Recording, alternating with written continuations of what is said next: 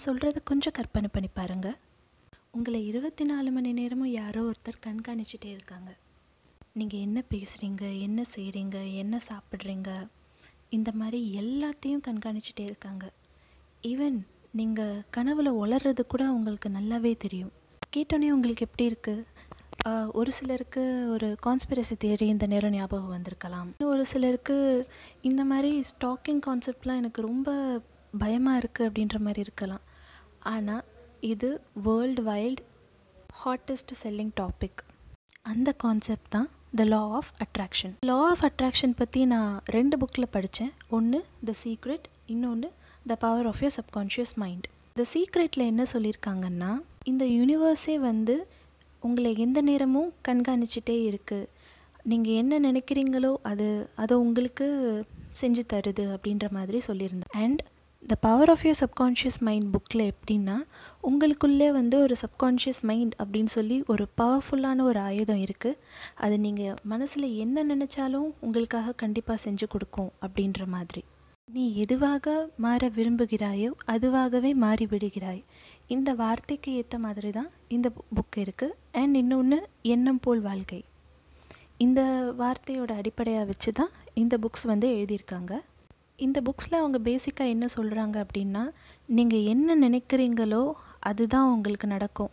இப்போ உங்களுக்கு என்னென்ன நடந்துக்கிட்டு இருக்கோ அதெல்லாம் நீங்கள் எப்போவோ ஒரு காலத்தில் நினச்சதாக தான் இருக்கும் அப்படின்ற மாதிரி அந்த புக்ஸில் வந்து மென்ஷன் பண்ணியிருப்பாங்க உங்கள் வாழ்க்கையில் நல்லது நடந்தாலும் சரி கெட்டது நடந்தாலும் சரி அது நீங்கள் நினச்சது அதனால் மட்டுமே உங்கள் வாழ்க்கையில் நடந்திருக்கு அப்படின்ற மாதிரி சொல்கிறாங்க இதனால் நெகட்டிவ் வேர்ட்ஸை யூஸ் பண்ணக்கூடாது அப்படின்னு தான் ஹை ப்ரையாரிட்டி கண்டிஷனாக இதில் சொல்கிறாங்க உதாரணத்துக்கு இன்றைக்கி நான் டிராஃபிக்கில் மாட்டிக்க கூடாது அப்படின்ற மாதிரி நீங்கள் வேண்டிக்க கூடாது.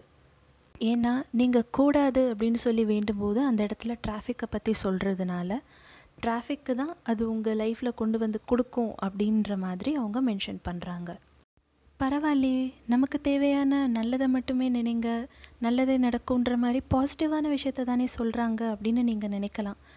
ஆனால் இந்த புக்ஸ் பின்னாடியெல்லாம் ஒரு சின்ன சைக்காலஜி இருக்குது இது எல்லாத்தையும் நம்ம படித்தோடனே பரவாயில்லையே நம்ம லைஃப் செட் ஆகிடுமேனு ஒரு மைண்டுக்குள்ள ஒரு ஹாப்பினஸ் ஹார்மோன்ஸ் இருக்கிறனால தான் இந்த மாதிரி செல்ஃப் ஹெல்ப் புக்ஸை நிறையா பேர் வந்து தேடி தேடி படிக்கிறாங்க. பரவாயில்லையே லைஃப் இவ்வளோ ஈஸியாக இருக்கும் போலேயே.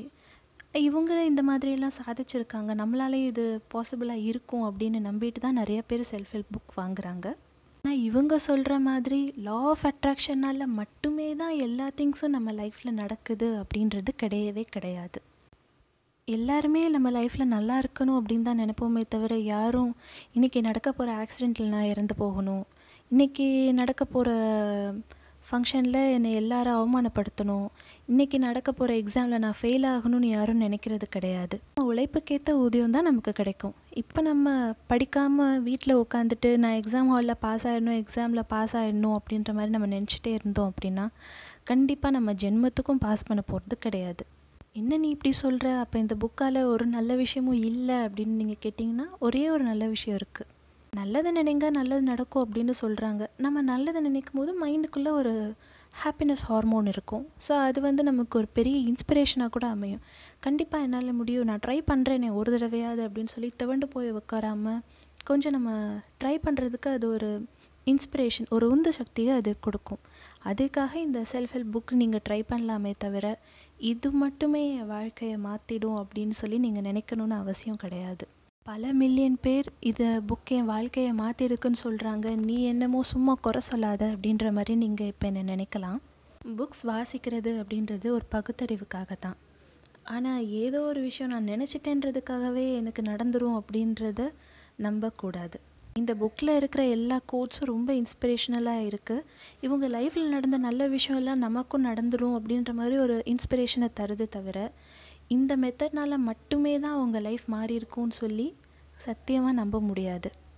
டிப்ரெஷனில் இருக்கிறவங்களுக்கு ஹாப்பினஸ் ஹார்மோன் டேப்லெட்ஸ் வந்து எவ்வளோ இம்பார்ட்டண்ட்டோ அதே மாதிரி தான் கொஞ்சம் லைஃப்பில் நான் எனக்கு என்ன பண்ணுறதுனே தெரியல. I need some motivation I need some inspiration கொஞ்சம் யாராவது என்ன ஒரு ஸ்பிரிச்சுவல் கைடன்ஸ் கொடுத்தா நல்லாயிருக்கும் அப்படின்னு நினைக்கிறவங்களுக்கு இந்த புக் ஒரு மஸ்ட் ஆனால் இந்த புக் மட்டுமே என் லைஃப்பை மாற்றிடும்னு சொல்லி மட்டும் தயவு செஞ்சு நினைக்க வேண்டாம்.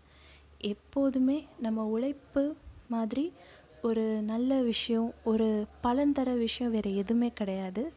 So do smart work have the spiritual guidance and achieve great success